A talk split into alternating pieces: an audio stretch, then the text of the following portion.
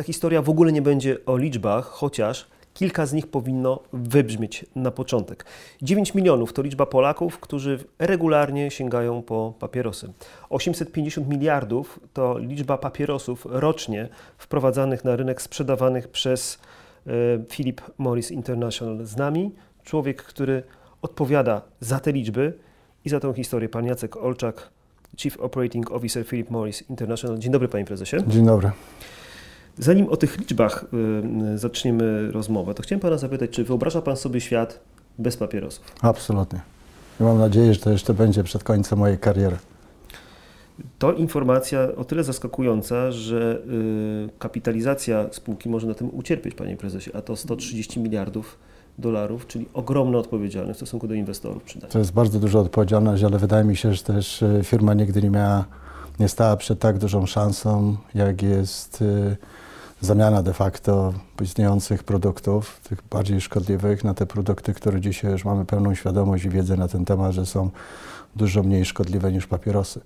W związku z tym, wiedząc to, co ja wiem wiedząc to, co my wiemy, uważam, że to jest bardzo logiczne, nawet z punktu widzenia biznesowego. Nie mówię że oczywiście o najważniejszym e, e, powodzie, czyli, czyli konsumentach, żeby, żeby to zrobić. Także to jest duże ryzyko. Wie pan, w biznesie jest tak, że ryzyko gdzieś też idzie w parze ze stopą zwrotu. Także... O ryzyku chciałbym porozmawiać, ale mhm. chwilę później. Natomiast wracając do świata bez papierosów, e, ma pan receptę na to, jak rzucić palenie? Wie pan, co byłem palaczem od 30 lat pewnie. I tak jak każdy pewnie palacz od czasu do czasu ze względów zdrowotnych, pod presją żony, rodziny, dzieci i tak dalej, próbowałem rzucić palenie. Nie udało mi się. Od 7 lat jestem bardzo szczęśliwym użytkownikiem naszego nowego produktu ICOSA, opartego na, na, na, na platformie podgrzewania tytoniu niespalania. Wiem, że jest to produkt dużo mniej szkodliwy od papierosa, w związku z tym przynajmniej osiągnąłem taki sukces, nie będąc w stanie rzucić palenia, że przeszedłem na, na, na, na wyroby, które są mniej szkodliwe. Panie prezesie, mm, powiedział pan, że jest pan szczęśliwym człowiekiem, który rzucił palenie. Y, jak dużo, albo co musi się wydarzyć, żeby tak o sobie mogli powiedzieć, jesteśmy w Polsce, więc mówmy o Polakach, tych 9 milionów palaczy. Ilu z nich ma szansę rzucić palenie, ilu z nich ma y, taką możliwość? Znaczy, jeśli, jeśli nie są w stanie rzucić palenia, to powinni skorzystać z tych wyrobów, które dzisiaj wiadomo są, czy nam przynajmniej wiadomo i oni o tym powinni wiedzieć, są mniej szkodliwe. A to nie jest też łatwe, bo to, to rzucenie palenia dla palacza to, to jest duże wyzwanie i to każdy ma tego świadomość. A mi się wydaje, zawsze warto próbować i warto trochę mieć takiej dyscypliny, żeby, żeby jednak pozostać przy tym nowym produkcie. Um, nasze doświadczenia może mniej z Polski, ale z innych rynków, na których zaczęliśmy wcześniej e, wprowadzanie tych produktów na rynek, są strasznie zachęcające. Znaczy zdecydowana większość konsumentów, która spróbuje tego produktu, pozostaje przy tym produkcie i co najciekawsze, po paru tygodniach, jeśli nawet konsument chce spróbować tego konwencjonalnego, klasycznego papierosa, to patrzy na niego z wielkim odrzutem, że jak to było możliwe, że ja to byłem w stanie palić. I to jest bardzo dobra wiadomość.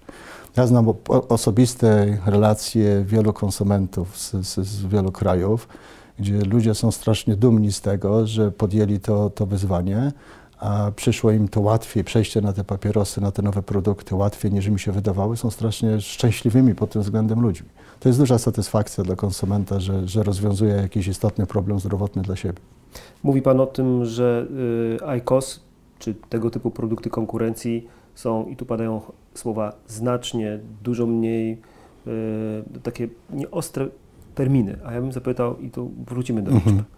o ile procentowo ten produkt jest y, mniej szkodliwy, no bo zdrowy nie jest, ale jest mniej szkodliwy. Nie, nie jest oczywiście, nigdy nie będziemy prawdopodobnie mieć produktu, który ma zero szkodliwości, prawda, bo to zero absolutne prawdopodobnie nie istnieje.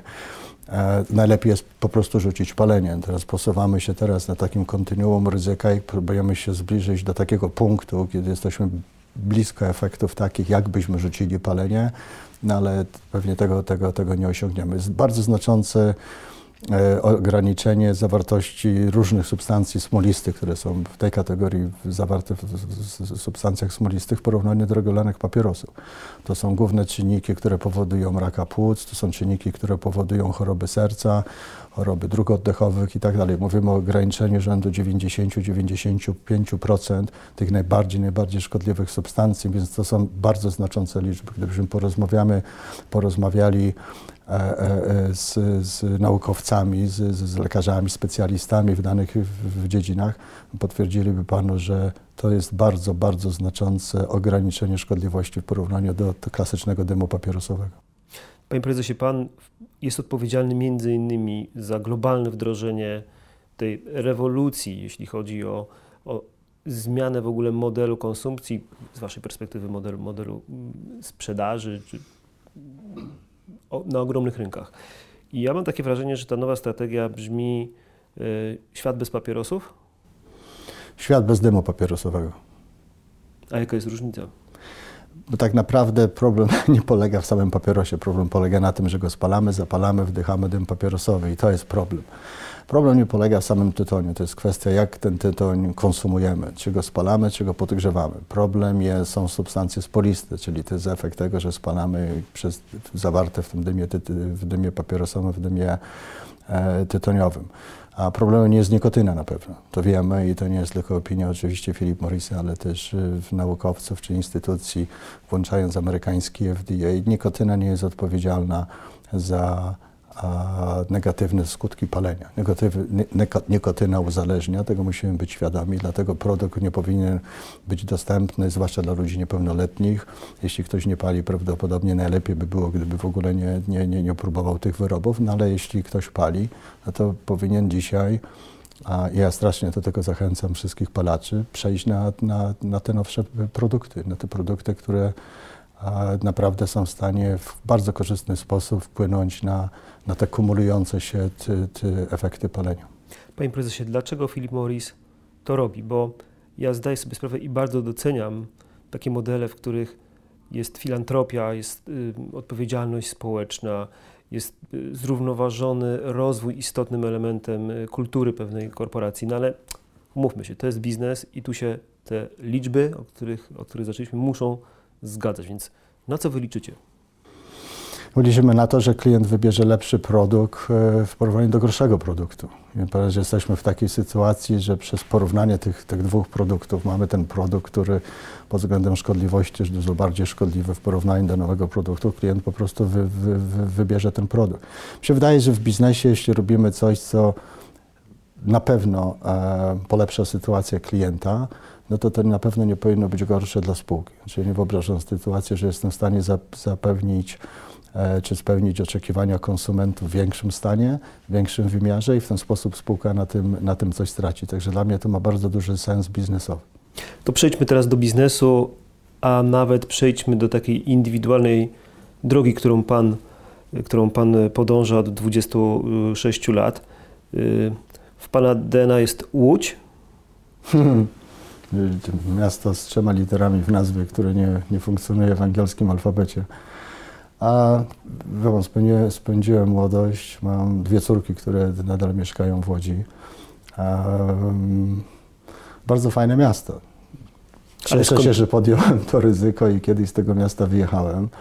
Że przyniosłem się najpierw do Warszawy, potem poznałem, czy zostałem zatrudniony w Philip Morrisie.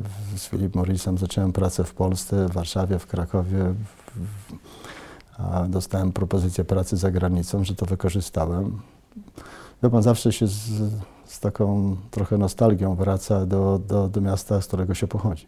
Ostatnio sprawdziłem i zauważyłem, że ŁKS ma duże szanse, żeby wejść z powrotem do ekstraklasy, a grałem kiedyś w ŁKS-ie w młodych latach i musiałem swojemu synowi 12-letniemu wytłumaczyć, co to jest ŁKS i dlaczego oni nie występują w Lidze Mistrzów. Myślę, że dojdzie do tego, może chłopak będzie miał szansę kiedyś zobaczyć ŁKS w Lidze Mistrzów. No. Może Filip Morris będzie sponsorem ludzkiego klubu. Musiałoby się mocno prawo zmienić. Panie prezesie, ale z tego co wiem, jeszcze zostajemy na początku tej drogi, to ten start był bardzo trudny. To, to, to nie było tak, że pan odziedziczył fortunę. Nie, nie, nie, nie odziedziczyłem fortuny de facto, to niewiele odziedziczyłem, jeśli, jeśli mam być szczery. Bo pan co, odziedziczyłem Jestem wdzięczny rodzicom, że zresztą mamy, bo ojca niestety straciłem w bardzo młodym wieku, że, yy, że de facto zmusiła mnie do tego, żebym skończył studia.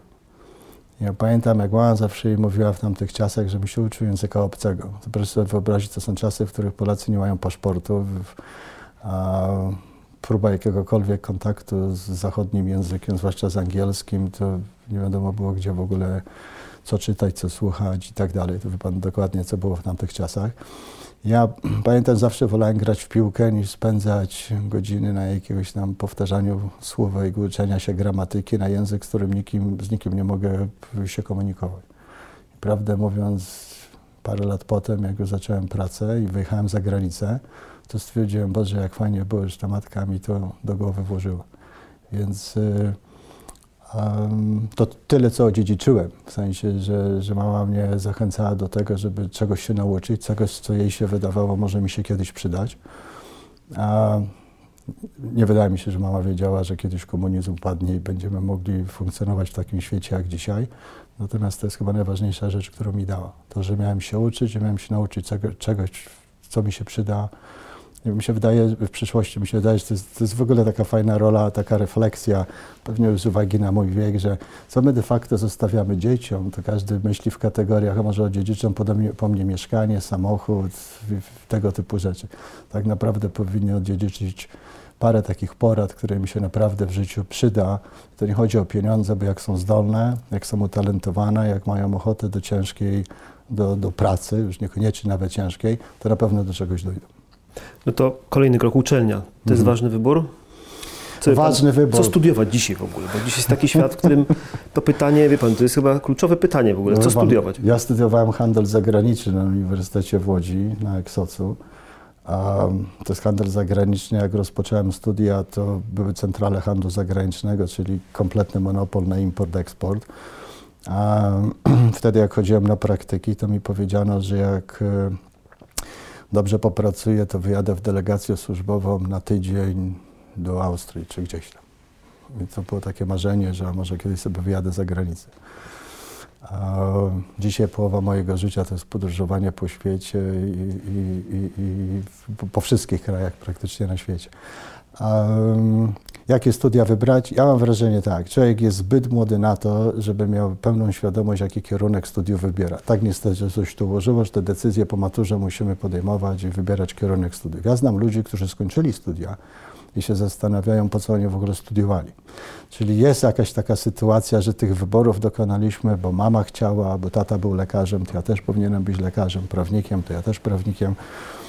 I ten człowiek gdzieś pewnie dopiero pod koniec lat dwudziestych swojego wieku dochodzi do takiej świadomości, że może zadecydować, co by chciał dalej z tym zrobić. Filip Morris jest bardzo ciekawa sprawa. Ja zacząłem, ja zacząłem pracę w finansach, bo mi się całe życie wydawało, że bo w ogóle no finanse to muszą być pieniądze, tak? tak będę tak, blisko pieniędzy, więc pan, będzie sukces. inspiracja była trochę nawet bardziej taka może przyziemna. Był taki film kiedyś, pierwszy Wall Street, Wall Street a, I oni chodzili w takich e, e, dwurzędnych marynarkach. Tam Douglas grał i tak dalej. Mi się to strasznie spodobało. W kinie to oglądałem. To raz na jakiś czas dobry film w kinie był w tamtych czasach. No to obejrzałem i, i mówię, kurczę, ja to chciałbym mieć takie życie. Tak jak oni tam praca, bank, na pieniądze, na, a, na bogato, ale to jeszcze nie był drugi Wall Street Journal, mhm. to był taki fajniejszy Wall Street, znaczy Wall, Wall Street. Street tak. No i w, i poszedłem do pracy do firmy księgowej, bo mówię, no to będę się uczył księgowości, finansów i tak dalej. Do Philip Morrisa do pracy zostałem zatrudniony jako szef małej spółki w tamtych czasach w Polsce, jako szef finansów. W którymś momencie Philip Morris powiedział, czy ja coś wiem o produkcji, o produkcji i tak dalej, czy nie chciałbym się tego nauczyć. Ja mówię, a to bardzo mi się przyda. Dużą częścią naszego rachunku wyników jest pozycja kosztowa, koszty wyprodukowania. Przenieśli mnie do Krakowa, gdzie mam zakład produkcyjny już w tamtych czasach. A przez pierwsze parę miesięcy miałem prawie łzy w oczach, ponieważ niewiele wiedziałem o produkcie, musiałem o czymś decydować, miałem jakieś tam kierownicze stanowisko i tak dalej. Po roku zastanawiałem się, co w moim życiu się stało, że ja siedziałem w księgowości w finansach, jak ograniczony jest ten świat w produkcji, to jest dopiero życie. Są maszyny, są problemy, są procesy i tak dalej.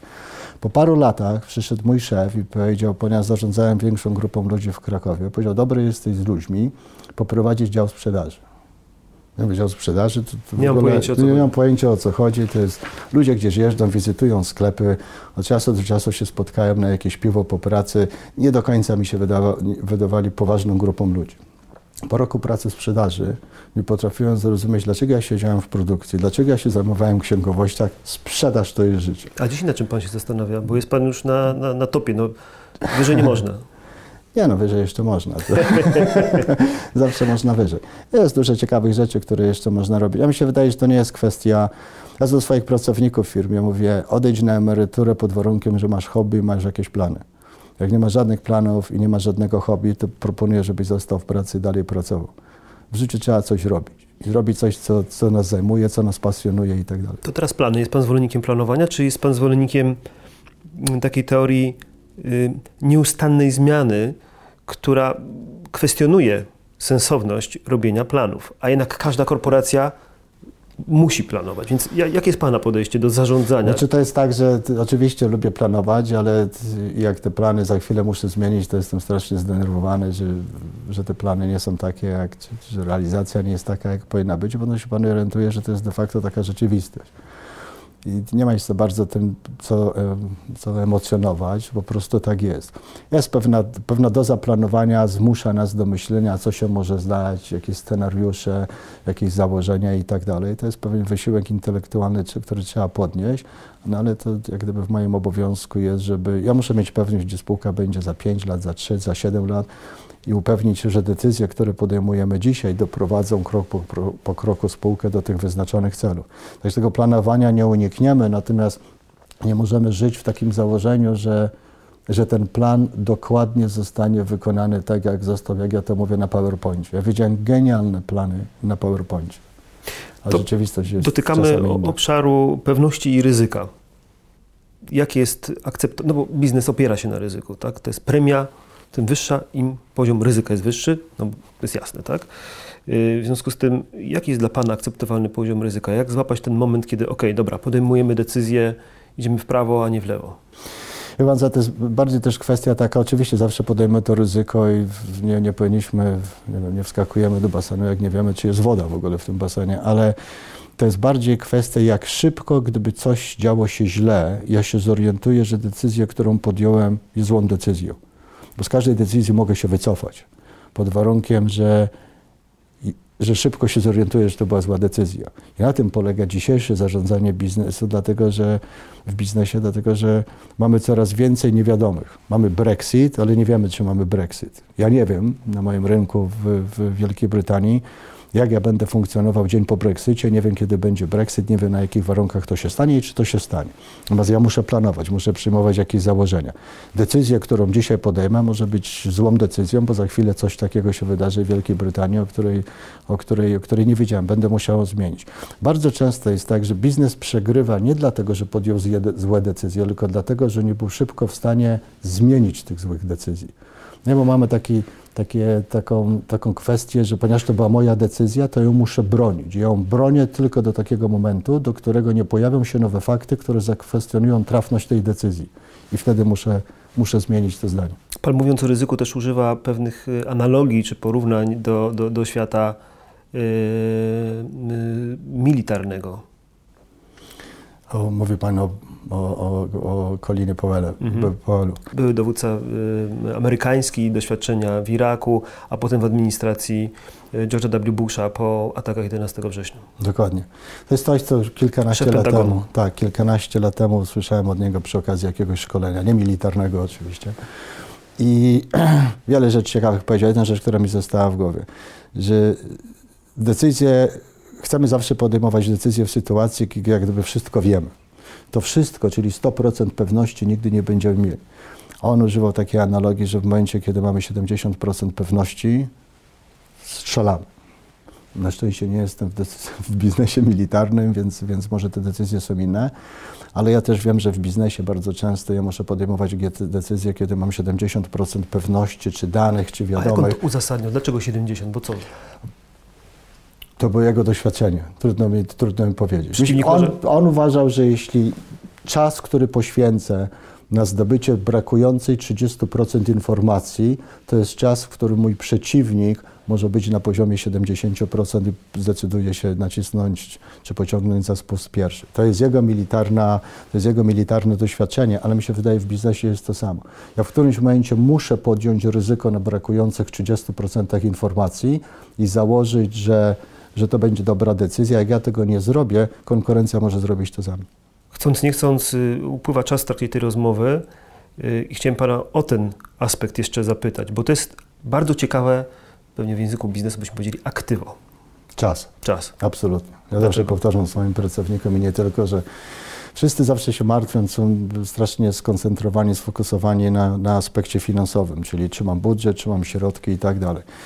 A wiele wydatków, które firma ponosi, nie są trafione i można jeszcze raz do tego wrócić za rok. Można w najgorszym wypadku pożyczyć pieniądze z banku, można, nie wiem, poprosić akcjonariuszy, udziałowców o dodatkową wpłatę kapitału i tak. Czasu nikt nigdy panu nie odda. Więc czas jest najbardziej cenną rzeczą, którą de facto mamy w biznesie i prawdopodobnie w życiu prywatnym. Dlatego zachęcam wszystkich, że jeśli jest problem, mówmy o problemie od razu, jak już nam się pojawia. Nie odraczajmy tego, bo my, my tracimy czas. Dużo fantastycznych pomysłów na, w świecie biznesu i nie tylko a, a zostało jak gdyby zmarnowanych, dlatego że odraczano decyzję, żeby je wdrożyć, żeby, żeby, żeby pokazać je światu i tak dalej. Ale pracować pod presją czasu? No lepiej nie. No. W ogóle najlepiej nie pracować, tylko że no ale z drugiej strony Pan mówi, że trzeba mieć wtedy niesamowite hobby. Jakie jest Pana? No, hobby to bardziej jest na zasadzie, trzeba mieć coś takiego, co pozwoli się Panu psychicznie wyresetować z tego, co się dzieje w biznesie. Ja mam w swoim domu w Szwajcarii, stworzyłem sobie mały taki music room, gdzie mam parę instrumentów muzycznych. Um, I muszę Panu powiedzieć, że jak po takim ciężkim, stresującym dniu pracy, Wali pan w perkusję. włączę gitarę i podłączę ten, ten wzmacniacz na mocno, to po 15 minutach, na pewno już nie myślę wtedy o Philip Morrisie, o tym, co robić ze sprzedażą. A nie mówię, że jest to na poziomie Ryka Kleptona, ale, ale, ale lubię muzykę. Jacek Kolczak, Chief Operating Officer Philip Morris International. Panie prezesie, dziękuję za poświęcony nam czas. Dziękuję serdecznie.